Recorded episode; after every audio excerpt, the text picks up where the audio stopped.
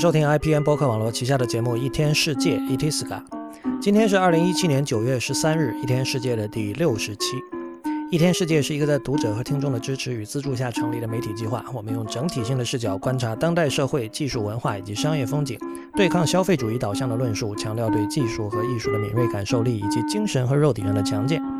我们的口号是 What need have I for this? What need have I for that? I am dancing at the feet of my Lord. All is bliss. All is bliss.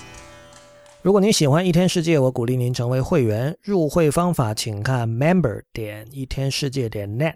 member.1天世界的全拼.net。 我们支持所有主流的信用卡，以及用支付宝直接在上述网页入会。我们的网址是1天世界.net， 请大家使用泛用型播客客户端订阅收听，因为这是第一时间听到一天世界以及 IPN 旗下所有播客节目的唯一方法。关于客户端的推荐，请访问 ipn.li/FAQ。 OK， 今天的话题当然是刚刚于昨天结束的苹果的 iPhone X 发布会。但是在开始之前先做一个公告。很多人可能已经知道了哈，就是 IPN 的网站在本周改版了，我们有了新的首页和新的后台，大家只要到 IPN.li 就可以看到。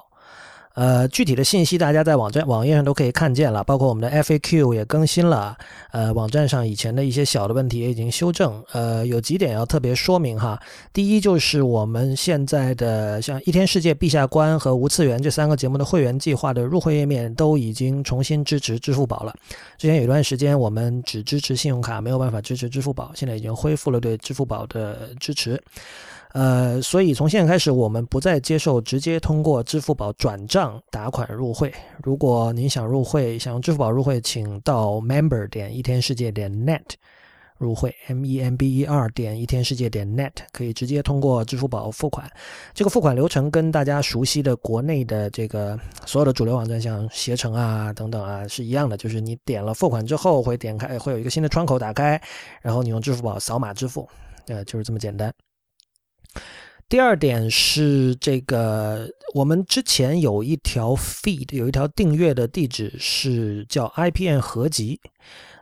这条 feed 你以前订阅的话呢，你是可以收到 IPN 的所有节目，以及包括未来有可能出现的 IPN 的节目的。这条 feed 现在已经没有了。我再重复一遍，这条 feed 现在我们已经废弃了，所以以后也不会再，这条 feed 不会再更新。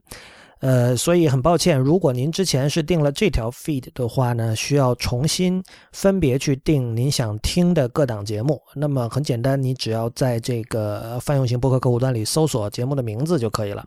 当然，如果您想要直接搜索，直接输入这个 feed 的地址，也很简单。你当然可以去网站找啦，各档节目的网站找。但是其实这里有个简单的记忆法，就是你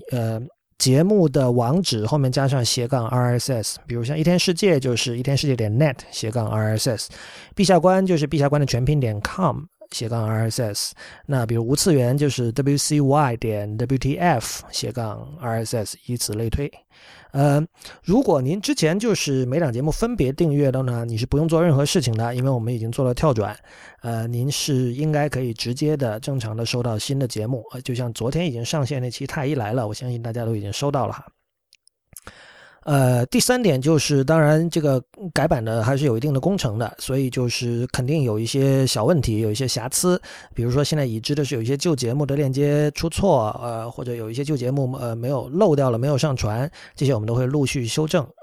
当然我们会以新节目为优先啦，所以旧节目的修复可能会稍微慢一点，请大家谅解。好的，我们现在开始今天的节目。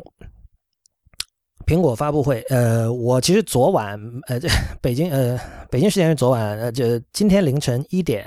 我东京时间是2点，我其实没有看，我睡着了。然后我早上起来先看了一半，然后就是同时在看各种 Twitter 上的消息啊，然后在群里看大家的讨论啊，包括参与大家的讨论啊，所以我其实直到下午我才把另外一半看了。那么我在看到一半的时候呢，就有很多人来问说你觉得怎么样？他们但当然有很多人觉得很无聊了。但是一方面，所有的这个苹果，我觉得除了怎么说，好像除了一代 iPhone 发布会，大家是交口称赞啊，没有什么别的发布会，大家就会一定会有那么大的兴奋劲儿，而且总是会有人说无聊。但这次还挺多的。就比如有朋友问我，你觉得有任何兴奋感吗？然后其实我看了上半部分，就是在 iPhone X 之前的那部分，确实没有什么兴奋感。但是我看完下半场，我觉得非常的兴奋，我觉得这是一场非常有价值的发布会。我想这个价值其实在本期节目的标题已经点出来了，就是这一场发布会的关键字绝对是 AR。这里就是它指的并不，我这里指的并不仅仅是比如说苹果给我们展示了这个 AR 的游戏啊，在台上的那个游戏，而是全面的在 iPhone X 里展示了很多东西，基本上它都是对未来10年的 AR 发展的一种那个庸俗的词叫布局吧。首先讲一下这个泄密的事情，大家可能知道，就是在发布会前一周，有一个苹果的员工。或者说苹果科技圈相信这是一个苹果员工的恶意行为，他把这个 GM 版，就是 Go Master 版的最终的固件发给了 Mac Rumors 和这个 9to5 Mac 这两个网站的人，结果所有的东西都走漏了。大家就基本上我们在发布会上看到的东西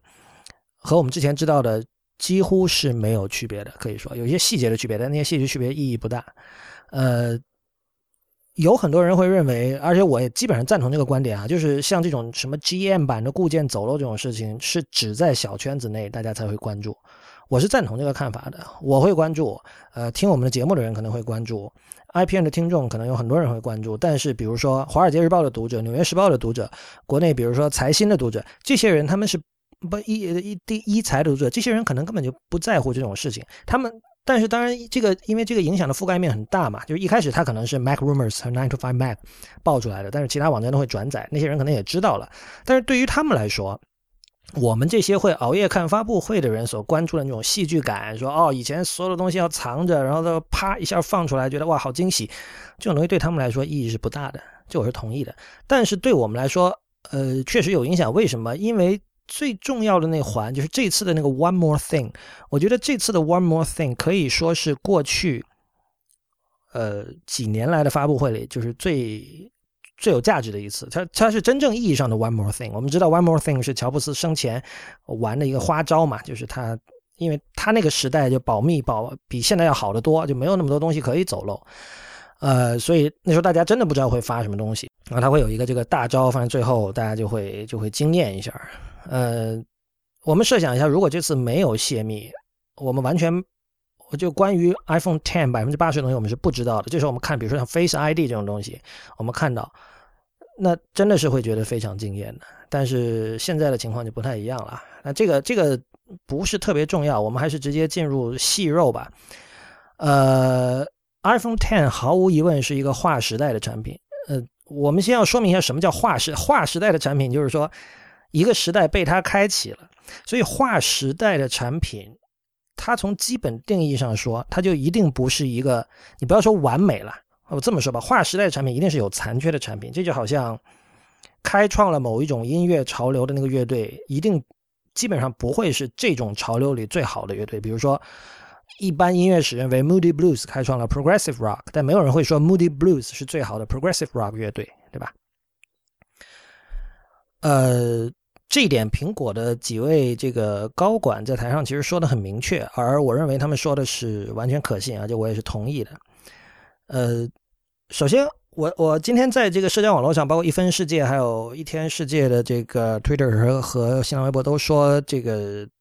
就是有一个所谓民间智慧说不要买苹果的初代产品，因为初代产品总是有各种瑕疵，你应该至少等到第二代甚至第三代才买。而我说 iPhone X 就是苹果的初代产品。那我们其实需要分一下哈，就是初代产品也分几种。比如说我们可以毫无疑问的说是有相当严重的瑕疵的初代产品，包括 MacBook Air 的第一代，第一代的 macOS X 大概2000年吧，2000年前后发布的，然后第一代的 Apple TV， 或许第一代的 Apple Watch 可以算，第一代的 Apple Maps 绝对算，苹果地图绝对算。第一代的 MacBook Pro， 就是带搓擦条的 MacBook Pro， 就带 Touch Bar 的 MacBook Pro， 这个我觉得存疑，现在还不好说，但是显然就是它还是引来了很多问题吧。可能我觉得最板上钉钉的无可辩驳的一个问题就是，当然你可以说这个用户群体很小众啊，就是比如说 VI 的用户 ，VI 编辑器的用户，程序员他需要频繁的使用 Escape 键，因为我听上次 John Siracusa 在 ATP 里讲这件事情，他就说实在受不了去摁那个软的 Escape 键。我当时的想法其实是说，很可能在苹果以它的远景规划看来，就是说 VI 还能活多久，或者说对这个大家不用来信跟我讨论这个问题啊。就是说我知道有很多时候你去登录服务器上是没有任何图形界面的，那但是它都会有 VI， 所以你可能还是要用 VI， 这个好，没有任何问题。但我觉得苹果是会考虑这样的问题的，就是下一个编程的新的 paradigm 什么时候到来，比如说是20年以后，对吧？那我们什么时候开始为这20年以后的事情做准备啊？这题外话了，就是以上这些初代产品都有各种各样的问题。 MacBook Air 第一代就非常非常的慢，好像硬盘也非常小吧，那个时候因为那时候还是机械硬盘吧，啊，不是 SSD， 不是 SSD， 我不记得了，反正是很贵然后很慢，这个是确定的。macOS X 一开始也是非常的慢，而且那个时候有相当多的人，这是史前史了，对我们很多听众来说，但是那时候有相当多的人是很抗拒从 macOS 9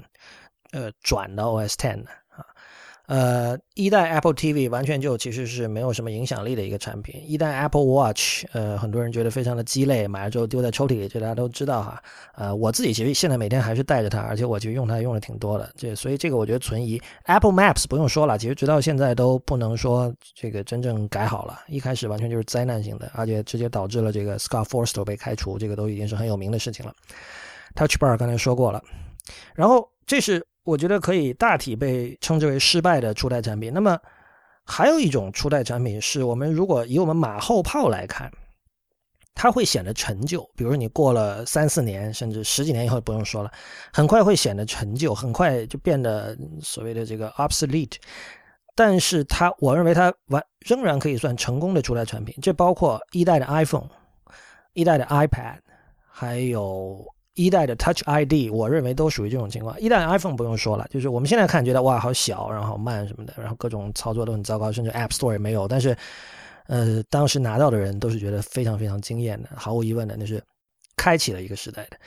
一代 iPad 的话呢，因为二代马上就轻了薄了很多，那个时候就是我记得二代就 iPad 2一出来，一代 iPad 就显得非常的笨了啊。一代 Touch ID 不用说，经常就首先是跟现在比显然是慢很多啦，然后也经常会就是打不开什么的，所以就这些产品我认为绝对谈不上失败，但是它很快的就变得 obsolete， 变得显得陈旧了，这是一种初代产品。那么对于这类产品，如果你不是就是特别重度的玩家，你完全可以等到第二代才买啊。还有一类就属于优秀的初代产品了，这个最典型的例子，很多人在社交网络上已经跟我指出了，就是 AirPods。我现在也每天在用 AirPods， 而且我觉得很奇怪，好像我一开始戴的时候我是不能带着它跑步的，因为它总会掉出来。不知道怎么，是不是现在好像这个和我的耳朵磨合的比较好了，现在好像能够在里面稳稳的戴着，我昨天跑步戴着它都没有问题。确实是非常好的产品，就是它在设计上，就包括它整体的使用体验上，就是你把它拿下来放到那个盒子里那种感觉，而且那种安心感，就是你知道你放进去首先你这两个东西不会丢，同时它又起到了充电的作用，这是非常令人怎么说啊，觉得浑然天成恰到好处的一种设计吧，这不用多说了。我还没有遇到过哪个 AirPods 用户是非常不满意的。那么 iPhone X 属于哪种苹果初代产品呢？我认为毫无疑问它是属于第二种，就是类似一代 iPhone 那样的产品。它有没有瑕疵？它当然有瑕疵。我们看到那个 Craig Federighi 在台上，试图演示 Face ID， 中文版的官方的译名，苹果自家的译名叫面容 ID 哈，我们在这里还仍然叫它 Face ID， 失败了2次。这里首先就是非常佩服 Federighi 在台上的那个淡定，就是他通过吼吼吼吼吼的笑声把这件事情就直接掩盖过去了，下面也没有人 boo 或者什么的。这点就是还是很有经验吧。当然就是台上的演示机和我们在11月能够拿到的这个真机之间的品质上肯定有差别，你可以这么去判断，是吧？就是说我们按照常理期待11月拿到的或许会好一点，或许台上的是工程机，怎么样那样子，这都有可能啊。但是我们完全可以用一代 Touch ID 的那种可靠性去期待一代的就现在的 Face ID。这个事情的重要性我觉得是不需要多说的，因为 Face ID 是一个基本是这次 iPhone 我认为是最大的一个变化。很多人都在担心它现在究竟灵不灵，好不好用，会不会误解锁，会不会解不了锁，对吧？这些当然我们就试了才知道，但是我认为如果有人因为这个觉得说我等下一代吧，或者有人因为那个顶部的那个苹果自己称之为 Sensor Housing， 在国内大家戏称为刘海的那条东西，你觉得受不了，你说我要等下一代或者第三代，我觉得完全可以接受，而且我觉得是推荐的啊，因为这个 iPhone X 确实有一定的这个前沿性，有一定的实验性。很多重度的现在来说已经算重度的 iPhone 玩家，可能都是从比如说 iPhone 3GS 甚至 iPhone 4开始玩，并不一定是从这个第一代 iPhone 就开始玩的。然后关于 iPhone X， 我觉得首先我们有必要厘清哪些事情是不重要的，因为我看到很多不重要的事情被给予了非常多的讨论。这个不重要的事情就是屏占比啊。因为这个是最直观的一件事情，而且这个在大众的想象里也是占据了他们想象的很大一部分的东西，就是这个整个正面都是一块玻璃这件事情。这件事情各家都在强调，小米在 Mix 2 在强调，然后我听说夏普当年做过很多这样的手机，我其实在今天在群里看到人说这件，我完全不知道这种事，不知道这件事。三星在做，很多人都在做。苹果自己它在营销材料里，你去看 iPhone X 的网站上，它也在讲这件事情，就是整个都是一块屏幕 ，It's all screen， 对吧？这个很能理解，就是说这是属于大家看了会觉得哇，然后会有兴趣继续看下去的一个东西。但是如果你真的想搞清楚 iPhone X 想干什么 ，iPhone X 是什么，屏占比是毫不重要的事情。所以我今天就在社交网站上说，我说关于屏占比最重要的事情就是谁他妈在乎屏占比啊，真的。就是屏占比跟内存的大小跟 CPU 的速度跟各种跑分参数是没有任何区别的一个东西。那有的人可能会咬文嚼字啊，他说这个你可能说屏占比不重要，那可能全面屏是不是重要，那有的时候我们还叫边到边，对吧， edge to edge， 有的时候还叫这个 bezel-less， 就没有边框的。其实无论叫什么，无论中文还是英文语境，全面屏、屏占比都是完全不重要的事情。重要的是这个特点能够促成怎么样的新的使用感受和新的人机交互以及新的人机关系。这个时候有人可能说，全面屏确实促成了新的使用感受和新的人机交互，但是这里最重要的是，单靠全面屏本身是不可能促成这一点的。就是我们这个我其实在2周前还是3周前的一篇会员通讯里写到这个事情，就是我 iPhone X 就我是根据当时的信息判断的哈，就是他们的这个设计目标是想把它做的就像一本书一样。这什么意思？就是你一本书放在茶几上，你拿起来你就直接看，没有多余的事情。比如说你最多就是那书可能是扣在那儿的，像一个人字形那样扣在那儿，你可能看了一半，对吧？然后你拿起来就看，是没有解锁这个动作的。你不需要移动滑块解锁，你也不需要把手按一下这个 Home 键解锁，你不需要用 Touch ID 解锁。所以现在加上了 Face ID 之后呢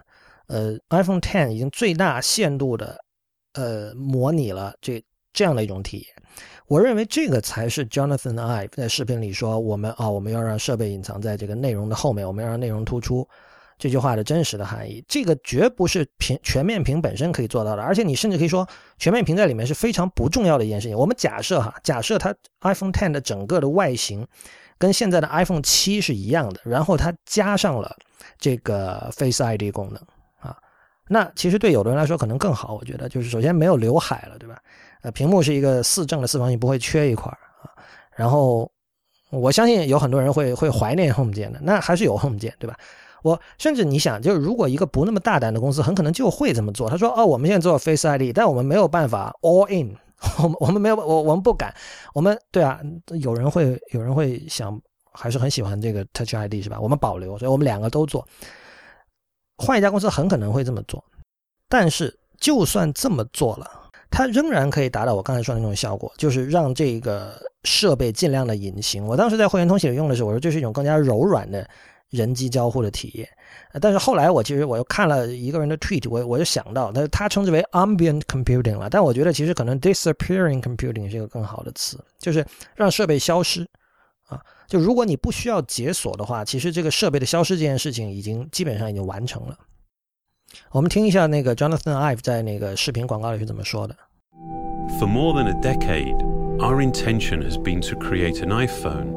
that is all display, a physical object that disappears into the experience。 他刚好也用到了 disappears 这个一个词。这里我并不是想说我在两三周前预言了什么东西啊，这个只要你是有在观察这个业界，其实你很容易能得出这样的一个结论。但是我觉得感到非常感慨的就是，其实这个过程真的花了很久很久，因为你事实上啊，你说一代，哪怕一代的 iPhone， 在现在看来小的不行的那个屏幕，你跟它在它之前的智能手机比，它已经是大大的让设备隐藏在后面了，已经大大的让内容突出了。但是直到10年之后，我们才能做到一个全面的，在使用感受上和这个屏幕的面积上都其实仍然可以说是一种 incremental 的进步，但是如果你跟10年前比，你会觉得哇，进步了很大。但这个真的是，这是靠一种巨大的恐怖的耐心才能够做到的事情。而且我们可以看一下，如果我们要回溯这个整个事情，就是所谓 disappearing computing 它的源流的话，我们要追溯到 Mark Weiser 这个人，至少哈。他在1990年代就写了一系列关于叫 Ubiquitous Computing Ubicom， 这个我一直翻译成隐在电脑啊，隐藏的隐，存在的在，写了一系列关于 Ubiquitous Computing 的文章，但大家可以去找，这个网上很容易找到，你去那个 ubiq.com 就可以看到了。当然今天提到链接还是同样会放在本期的相关链接里。1991年9月在这个科学美国人杂志上写了一篇叫 The Computer for the 21st Century， 91年哦啊。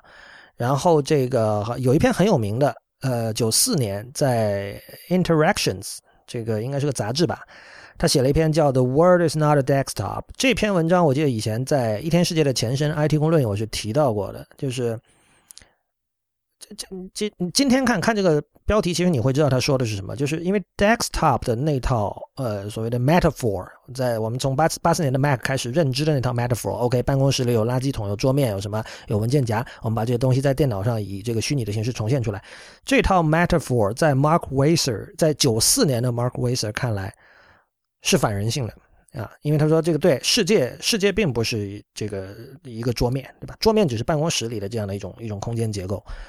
世界是非常多样化的，而且是混乱的，所以他提出的这个 ubiquitous computing 这个概念，就是说电脑在未来一定可以隐形的或者半隐形的存在于很多实体空间里的各种地方，比如说这个我们现在就很清楚了，像物联网，像这个可穿戴设备，对吧？我们以前可能没有想到，像一对这么小的耳机里面可能有 CPU 这些东西，对吧？包括这个 Apple Watch， 我们知道 Apple Watch Series 3，昨天发布的这个产品，它里面甚至它可以打电话，它里面有这个eSIM， 就是这个 SIM 卡芯片，有 SIM 卡可以接收这个 cellular 蜂窝电话信号，对吧？这些其实都是 ubiquitous computing 的一个体现，但是就是如果你要追本溯源的话，你可以大家可以回去看一下 Mark Weiser 的这些文章，是很有意思的。所以你可以看到在理论上，在想象中，91年94年能够提出的概念，直到要到2017年才能够慢慢的开始呈现了一些雏形。或许这就是通常被认为是那个比尔盖茨说的那句话吧，就是我们经常会高估5年内能够发生的技术变革，但是会低估10年内发生的技术变革。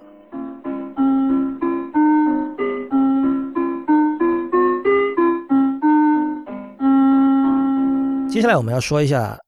审美的问题。很多人觉得刘海丑，就是顶上的那条把屏幕切掉了一小块的那个被苹果称为 Sensor Housing 的那块东西，大家觉得那个丑。还有人指出它挡住了这个内容，比如说如果我看一个视频，如果这个电影的一部分被那条东西挡住了，这个对电影是非常不尊重的。我说毫无疑问我是绝对赞成这个观点的，但是这点我们还要继续看，因为今天已经有人发现，就是在那个苹果更新版的那个人机界面则例，就是 Human Interface Guidelines 里面更新了 iPhone X 的内容，就是它是推荐开发者要把内容，就是无论是软件还是什么也好，还是内容，你要把它限制在这个刘海以下，说白了就是你尽量让自己的内容不要和界面不要被上面的这个 Sensor Housing 和底下的那一条横条，因为那条横条是暗示大家可以从下往上扫嘛，不要被这些东西挡住。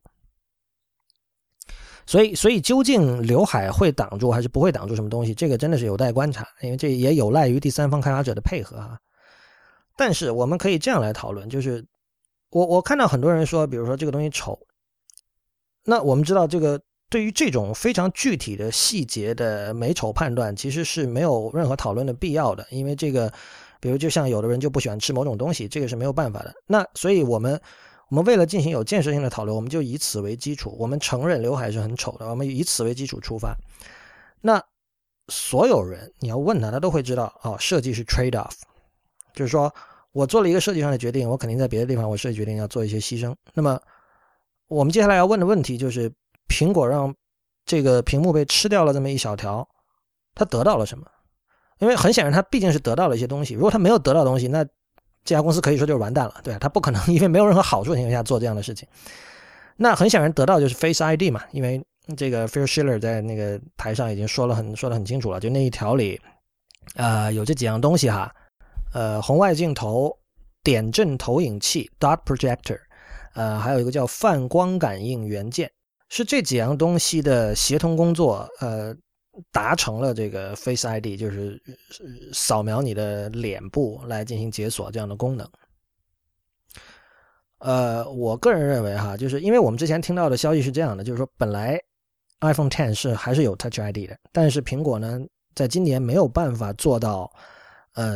把 Touch ID， 它本来想把 Touch ID 放在屏幕的下面，就隐藏起来，没有 Home 键，对，但是你手指仍然可以放在那里解锁，但是现在技术上做不到，尤其因为这个 iPhone 产量非常大嘛，要以这种规模去做这样的东西，现在做不到，或者没有办法以稳定的质量做到，所以采用了 Face ID。那接下来其实我一直有个问题，我其实没太见到别人讨论，那就如果比如2年后这个技术问题解决了呢，可以量产了呢，那什么意思？那 Face ID 何去何从，是吧？那难道那个时候还会走回以前的老路吗？我们重新把 Touch ID 带回来，然后 Face ID 怎么样的，然后两个都有，好像就不像苹果的风格，是吧？但在我看来，其实我相信这个技术是可以解决的，而且我认为刘海的那一部分未来很可能也会隐藏到屏幕的下方，具体多少年不知道，但到那个时候其实就不存在现在这样的问题了。所以这个确实也是作为一个初代产品的一种残缺，一种缺陷的一个很明显的一点，这个是我是承认的。但是我们说 OK， 它牺牲这个视觉上的美观，然后它换来了这个 Face ID。 那么 Face ID 为什么重要？ Face ID 重要在哪里？解锁就当然了，就是说那首先它取代了那个 Touch ID， 现在没有 Touch ID 了，你必须有一种利用人体的生物体征来解锁的一种东西，你不可能再回到以前说我这个唯一的办法就是通过输入 passcode， 输入的开机密码来解锁。因为这个被很多人忽略的一点是，由于 Touch ID 的解锁方便，导致很多人愿意使用包含数字和字母的复杂的开机密码，这个其实大大增加了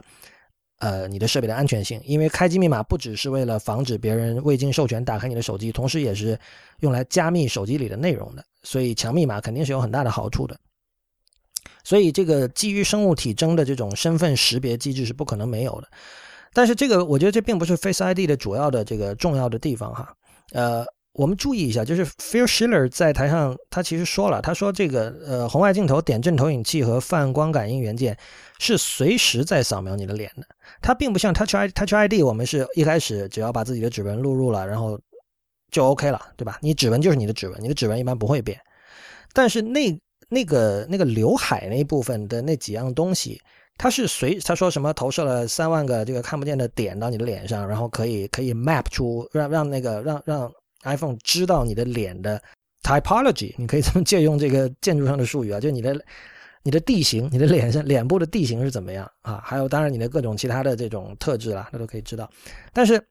Phil Schiller 讲了，就是说你长胡子也没有关系，他可以认得出的，因为他是不停的在扫描你的脸。所以这是什么？这个很明显，这就是一个微型的 AR 应用，这就是一个 augmented reality 扩增现实应用。为什么叫微型？很简单，我们可以跟 HoloLens 去比。微软的 HoloLens 大家应该还记得，就是几年前这个原型刚出来的时候，大家都觉得很惊艳，因为它是戴在头上的，但它可以去 map 的可不只是一个人的脸，而是整个房间。也就是说，它这么小的体积，它可以去检测房间里的每样东西在什么地方，哪里有东西，哪里没有东西，它可以查到这个。所以这个运算量非常的大，这也导致我们当时就是我自己在有一次游戏展会上，我试过玩那个是那个 Halo 那个游戏，就是视域非常的窄，这一直是它，我不知道现在有没有解决，我有一段时间没有跟它的消息了，但是反正就是它一直有这样的一个问题。我觉得这其实又是历史在重演，就是你知道吗？就是微软会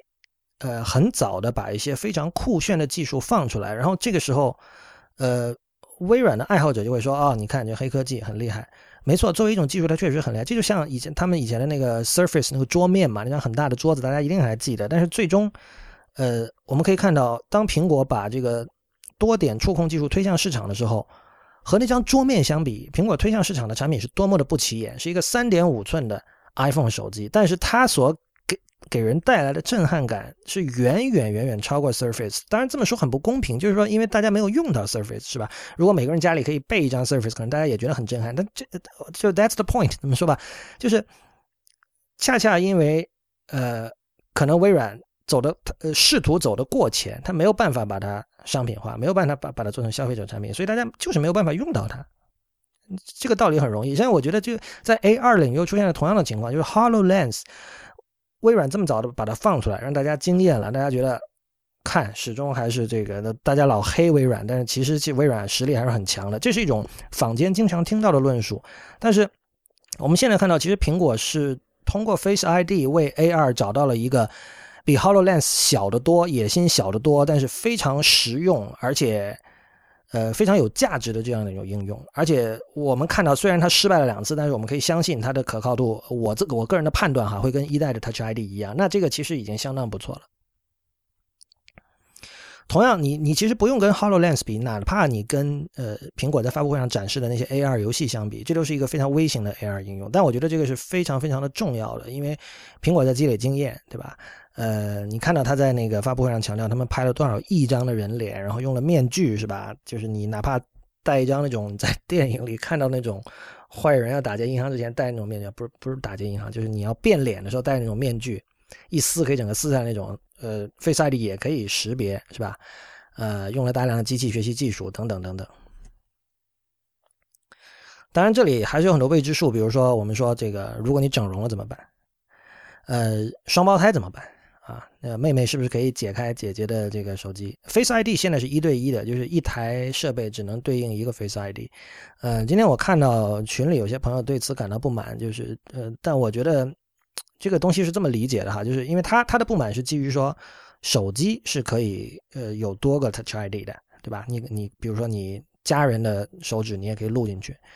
但是我认为这是一个副产品，就是因为无论是 Touch ID 还是 Face ID， 它本质上跟密码一样，它是一种这个身份识别机制。那就像你只能有一个身份证一样啊，或者说就像你不应该把你的密码跟别人共享一样。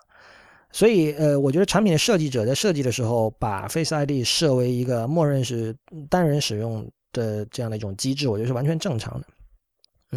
或者这么说吧，在美国这个世界第一强国，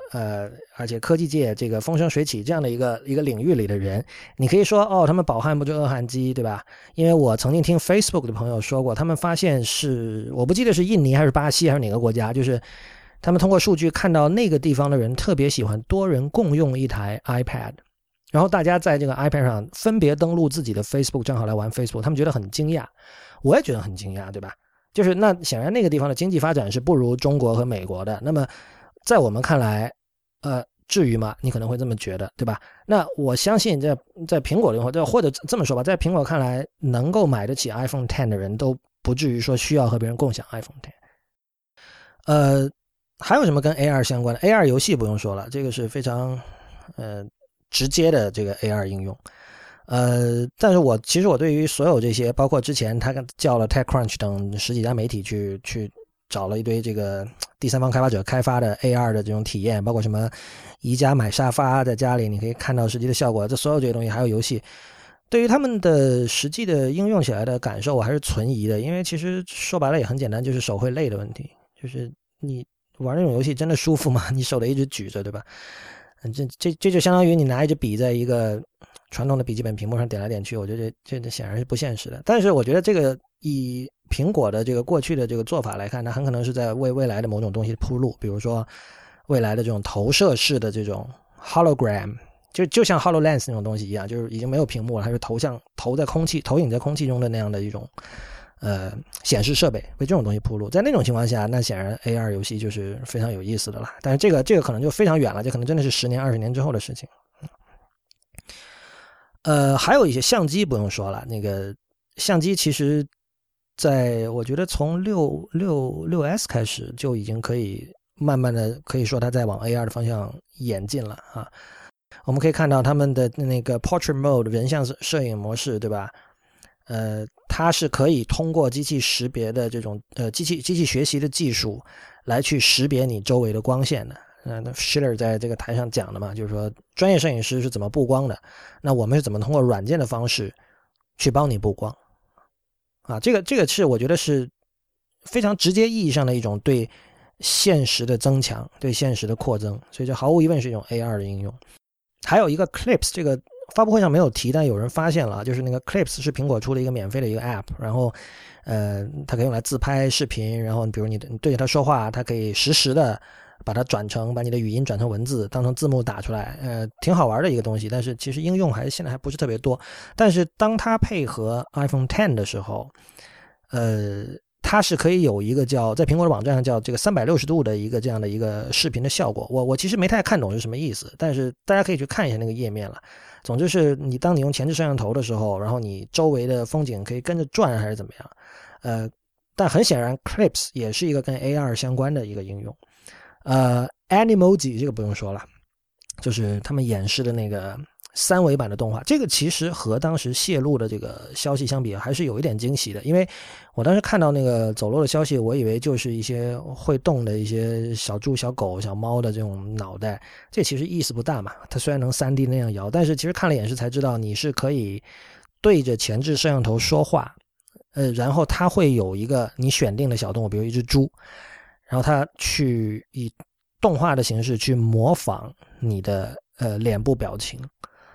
这个毫无疑问，这是一个相当新奇的一种应用吧。我们在看他们演示，其实还是挺有意思，而且我相信它能够运作的很好。但是同时我也觉得它很快会玩腻，因为它好像似乎只有它默认的那一些，它没有开放给第三方做吧。就是你现在只能看到默认的一些动物的头像。一开始大家玩一玩，但是可能我觉得不会经常用。但不管怎么说，它这仍然是一种实用型的小型的 AR 尝试。所有这东西加在一起，相机、Animoji、AR 游戏、Face ID， 毫无疑问，这个苹果正在朝一个彻底的一个 AR 方向在走。这个我在之前很多期节目，包括会员通讯里都提到了，对于 VR 和 AR 的这种分野，苹果是毫不犹豫的站在 AR 一边，因为这个其实是跟他们的最基本的信念有关，就是 VR 其实是有很严重的政治问题的，就是 VR 它会封锁掉你和现实世界的关系，给你营造一个彻底的把你包裹在里面的现实。这个时候其实你是处在一种非常无力的，完全基于这个 VR 环境的控制之下的这样的一种状态。而且大家想象中的那个非常反乌托邦的那个画面，就是一个人在虚拟现实在 VR 里风生水起，但是你如果去看一下他的那个居住的环境，生存的实体环境，就是非常非常这个糟糕的一种环境。这个也是有很大的问题的，就是当他的意识被扭转到认为VR 流线机远远大于真实世界，而他的真实世界的生存状态又很糟糕的时候，这个是有很大的政治问题。但是 AR 其实是基于实体世界的，苹果可以说是硅谷的公司里对于实体世界，对于旧世界的一切最为不能说眷恋，而是说最为认同的一家公司。这个我觉得是它跟其他公司最大的一个不同。所以我觉得iPhone X 你说它为未来10年甚至20年铺路毫不夸张。关于 Face ID 最后想说的一点就是安全问题。最近这件事情好像成了坊间的一个很重要的一个话题，包括像 Economist 它最新一期的封面，它的那个社论写的也是这个问题，就是说当人脸识别已经成为了一个普遍存在的技术之后会带来什么。他说社会会因此改变，而且很可能不是好的改变。然后我今天其实看到那个 Pinboard 那个创始人 Marty Chiglaski 他也提到这件事情，他就说我相信苹果的操守。对，我们知道 Face ID 的那些数据跟那个 Touch ID 的指纹数据一样会存在他们被称之为 Secure Enclave 的地方，是非常安全的。但是他其实开了一个先例，就是说去扫描用户的脸然后用来做各种事情是可以接受的。那么当这种先例一旦开启了之后，当一个对隐私不是那么在意的公司也可以做这样的事情，当他们做这样的事情的时候，其实很多时候我们就要打问号，我们就要存疑了，对吧？然后我们的隐私权其实是一点一点的让渡出去的。但我对这件事情看法就是说，我觉得我们不能过分的 cynical， 不能过分的愤世嫉俗，就是我们人生总得有一些可以相信的东西。这个在关于那个 IM Instant Messenger 的这即时通讯软件的讨论里说过很多次了，就是其实现在家家都说自己端到端加密，但是普通人首先你没有这个能力去验证这一点，然后你有能力验证，比如说 OK 这个 Telegram 的那个加密算法是开源的，但是你就算你是很厉害的程序员，你不一定有时间去做这样的验证，对吧？那很多时候我们其实是一种，其实跟相信宗教是没有什么区别的，就是这现在你可以看到是一个 IM 软件都会说我们做端到端加密，这端到端加密这五个字已经成为一种魔咒一样的，就是你必须有，你没有，但你一旦有了之后大家就会觉得安心一点。但是很多时候我们还是可以去做一个判断，比如说根据这家公司的商业模式，根据它过去的事情，根据它整体传递出来的气质，根据它的这个种种吧，你是可以感受到的。那我觉得苹果目前显然是属于一个值得信赖的公司。我觉得我们现在远远没有说生活在一个这个所有的科技公司都是魔头啊，都是。当然很多公司确实它是依靠去挖掘你的个人数据来赚钱，而且赚了很多钱，但是我们远远没有到一个真正的反乌托邦的世界，所以我们不必过分的对 Face ID 的安全问题有太 cynical 的看法，或者过分偏执的看法。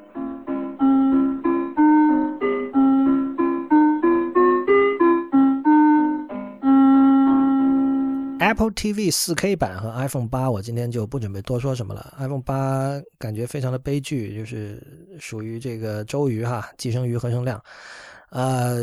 其实就没什么可说的，是一个纯粹的渐进式的一个演变。4K 版的 Apple TV 其实也类似吧，属于一个正常的一个演化，因为现在大家都在从这个内容方面还有大家的期待方面都在从 1080p 往 4K 转，所以这两个产品其实可以不用多谈。你可以把 Apple TV 的 4K 版视为 Apple TV 的第二代产品。为什么？因为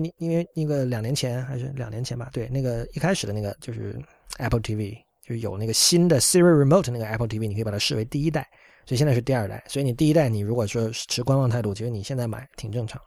新的 Siri Remote 的设计据说改了哈，就是那个 menu 那个键变得跟其他的键很不一样，这个用了才知道，因为旧的那一代我当时用，我也确实觉得大家说的问题都是存在的，就是那个 remote 经常你会握反，那是一个非常，我觉得可以和那个圆形的苹果鼠标并列为苹果做的最失败的这个硬件设计之一哈。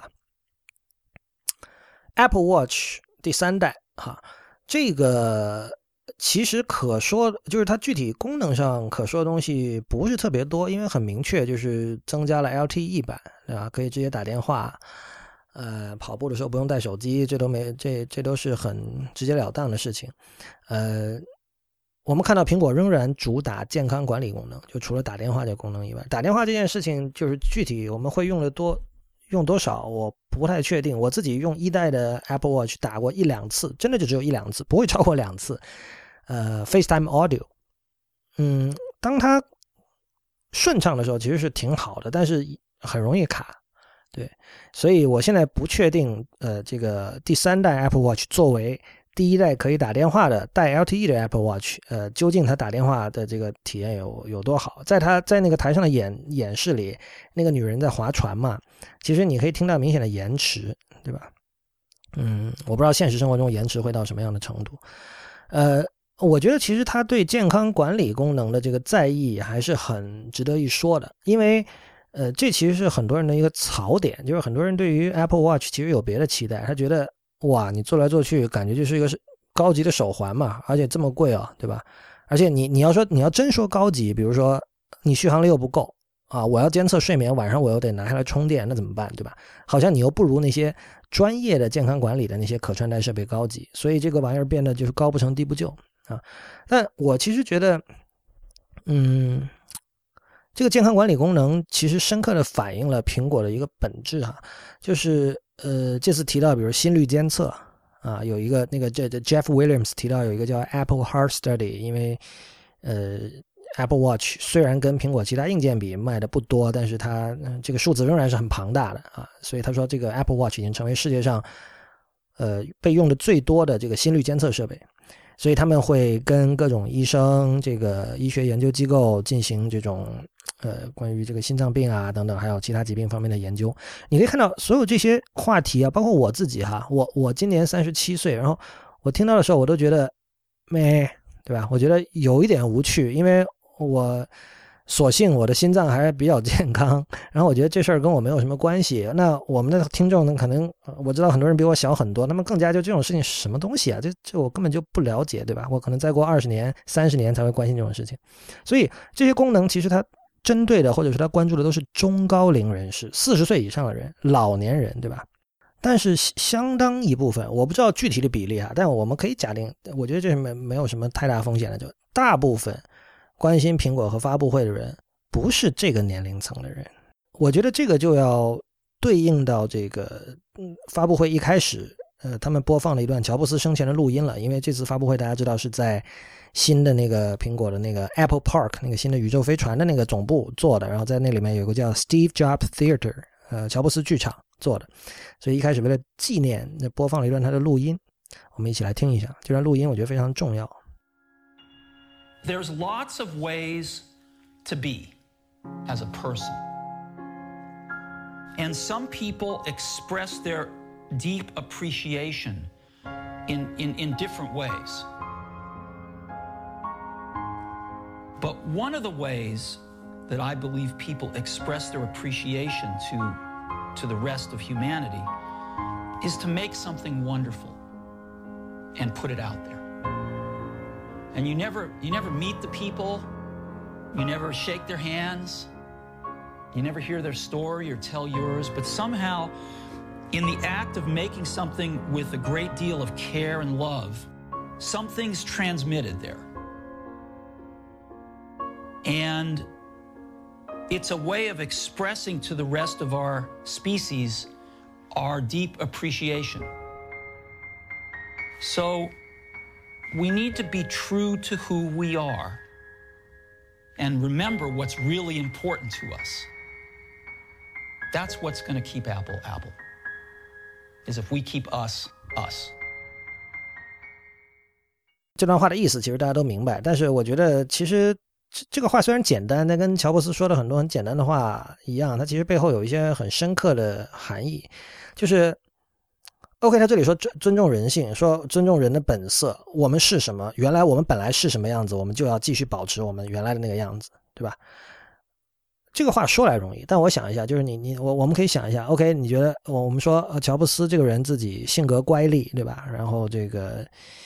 有人觉得这个贪财啊，有人觉得不留情面啊，动不动就发火开除人，但是什么有好的品味，然后可能这是他的本色。然后你觉得说他给世界带来了很多很好的产品，那么我觉得幸亏他保持这个本色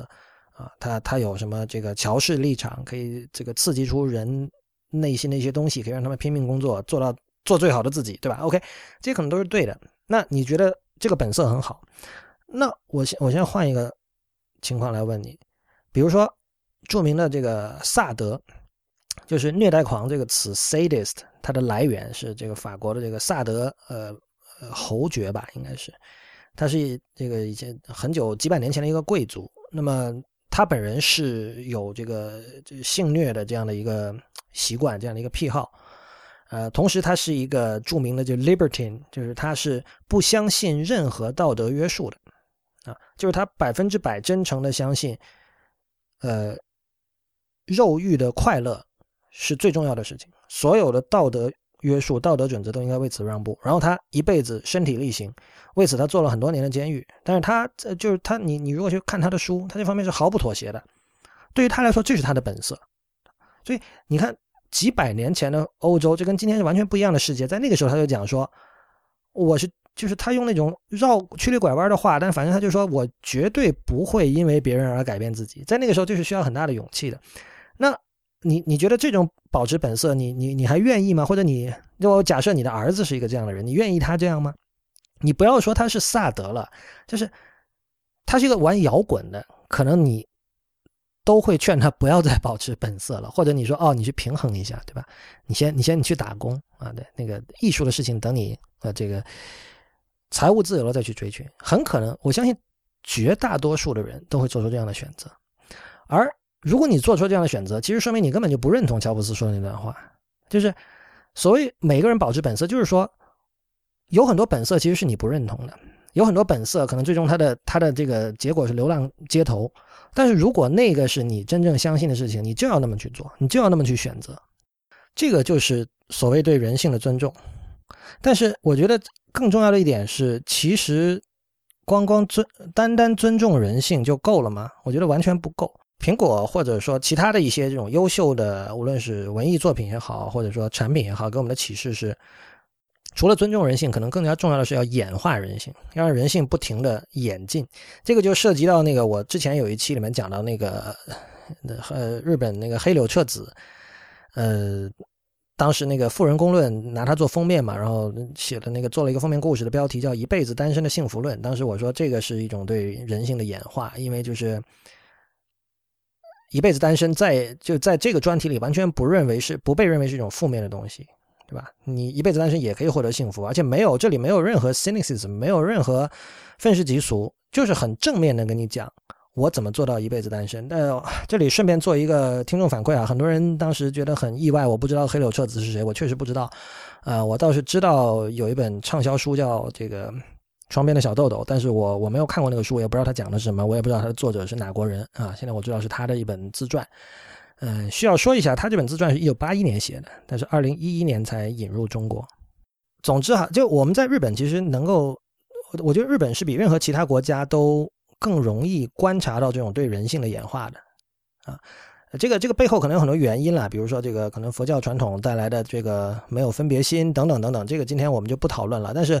我觉得无论哪国，无论什么样的文化背景，演化人性都是非常重要的。这个就最近又有人在讨论这个某人和某人在线上还是在视频节目里吵架什么的，然后这个话题又不例外的是关于这个大众娱乐文化的庸俗性。我觉得这种讨论为什么说它无聊呢？因为这就像说你说弦乐四重奏很无聊，你是不能这么说的，因为很显然有无聊的弦乐四重奏，也有不无聊的弦乐四重奏。难道你可以说冰与火之歌是庸俗的吗？难道你可以说哈利波特是庸俗的吗？对吧？难道你可以说 Breaking Bad 是庸俗的吗？难道你可以说Jonathan Blow 的游戏的 Witness 是庸俗的吗？甚至对，你可以说 Overwatch 是庸俗的吗？在影视、游戏等等的这种流行文化里，在今天哈，我们说到2017年的今天，有太多太多不庸俗甚至是崇高的作品。所以我们如果这种大笔一挥就是说这个大众娱乐是庸俗了，这个首先不说对还是不对啊，我其实是倾向于同意这个看法的，但是你如果这样大而化之的讨论，其实就没有任何意义嘛。但我觉得这背后反映的是说这种话的人他的人性没有演化。就是我经常说这样的人还活在前现代，就是他们深受瓦尔登湖的影响，他们未必真的看过瓦尔登湖，但他的整个的思路是从那边一条线过来的，就是说 OK， 工业革命开始了啊，然后机器出现了，机器给我们带来了很多便利，但是机器造成了人的异化，对吧？我们要抗拒机器，我们要回到田园时代，甚至可以说回到农耕时代。这个是一种，首先我觉得有相当多的说这样话的人他是非常的不诚实的，因为他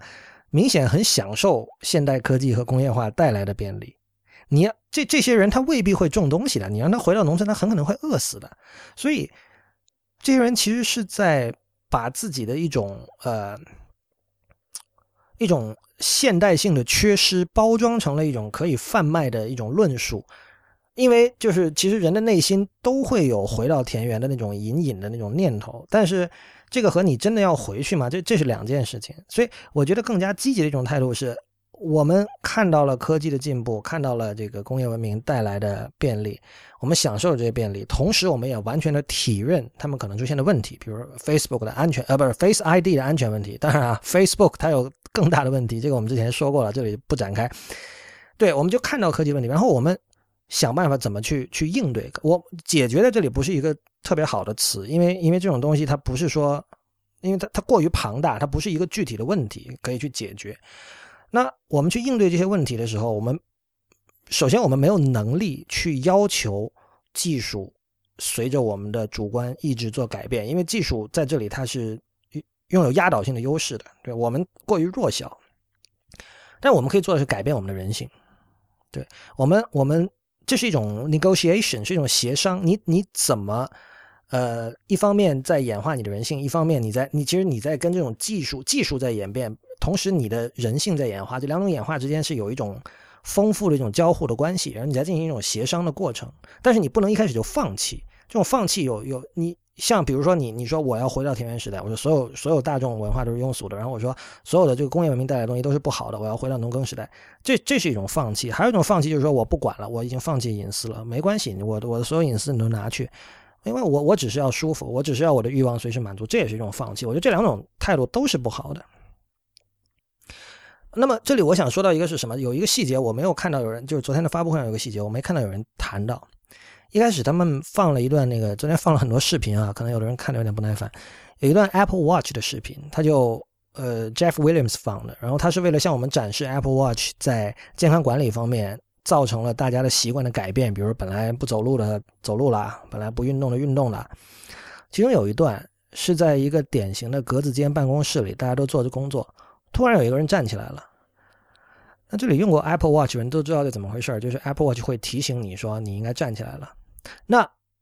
单就这个功能而言，我觉得后来已经变得非常糟糕了。一开始它还比较准，好像是1个小时提醒一次吧，你站起来。后来经常是我刚刚站起来，它突然提醒我要站起来。就这种例子已经太多，所以我很早之前我已经完全不听它的了。这早期我还很听它的话，它让我站起来我真的站起来。但是我们可以想象刚才那个视频里那个镜头会成为很多人嘲笑的一个对象，就是多么可笑啊！你看人家大家都好好工作，你突然站起来，你干嘛？你有病啊！一定有很多人会这么说，但是这可笑吗？这一点都不可笑，这就是人性的演化。就是说，你现在有了这么一个新的设备，这个设备的这个制造者告诉你，它可以帮你更好的管理你的健康。那么，如果一个设备真的是新的设备，它是一定会造成一些怪异的行为的。所谓怪异行为就是以前不会出现的行为，对。那我们说在办公室里做着工作就做着工作，你为什么突然站起来？但是 Apple Watch 想解决的问题之一恰恰就是来自于这个英文叫 sedentary lifestyle， 就是坐姿的这个 lifestyle， 就是你长期属于坐在一个地方，要长期的专注的做一件事情。正是由于这样的 lifestyle 带来了健康上的问题，然后现在 Apple Watch 或者说包括其他的所有的这个可穿戴式的健康管理设备想解决这个问题。那么这就是我刚才说的协商，就是你得让渡一些东西出去，你不能说 OK 我又希望我的腰椎变好，然后哎呦我突然站起来好害羞啊，别人会觉得我这个人好怪啊，他觉得我融不入这个群体。你没有办法这么想，你不能这么想，你这么想你就不要去做什么健康管理了，对吧？所以人性是多样的这句话其实还包含一个隐含的意思，就是不只是我们已知的人性，它还包括即将出现的未知的人性，未知的人类习惯，人类行为模式。我们要对这些东西采取保持开放的一种态度。好吧，今天最后说一下槽点吧。我其实大家可以看到我对这次发布会整体包括它的产品还有发布会本身我都是持正面态度，但是有一个最大的槽点就是这个 Angela Ahrendts 说的苹果要把 Apple Store 苹果店的名字改为 Town Square， 就是直译就是城镇广场，就是以后不是说一个个苹果店了，这是我们在旧金山的 Town Square， 这是我们在北京的 Town Square， 这个就是非常可笑而且非常狂妄。就是 Town Square 是城市的公共空间，对吧？它是不属于任何人的，更加不可能属于一家商业公司的。而 Angela Ahrendts 在介绍这个改名的时候，他给我们看了很多这个新的苹果店的设计里面的一些东西。这个其实在他刚上任不久，我记得我还在美国的时候，16年的时候已经可以看到了，就是旧金山 Union Square 的那家店，它里面放了很多树嘛，这个是以前的这个 Apple Store 的，对 Apple Store 的设计也不会见到的。那么他的说辞自然是说 OK， 我们把这个自然引入了这个人造的这个玻璃空间。OK， 这个我可以接受，这个从建筑上我觉得可以接受，而且这其实也符合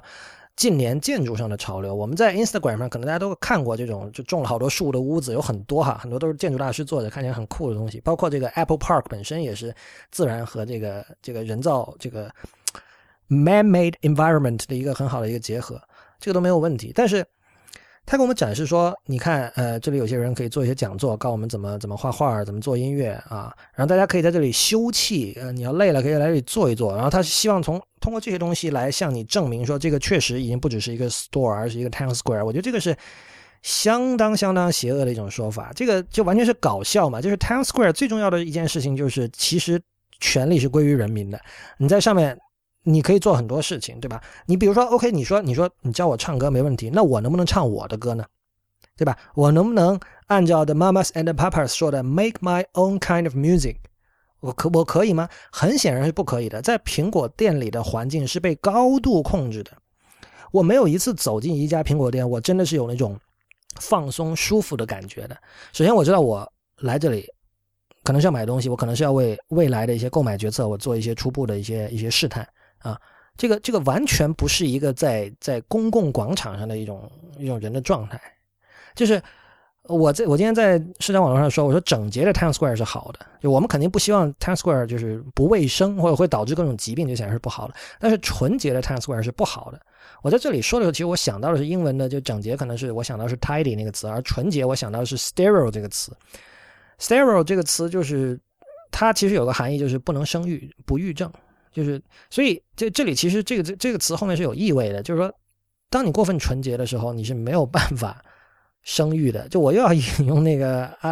Alejandro Jodorowsky 的那段话，就是如果你过分尊重这个新娘，你是不会有孩子的。所以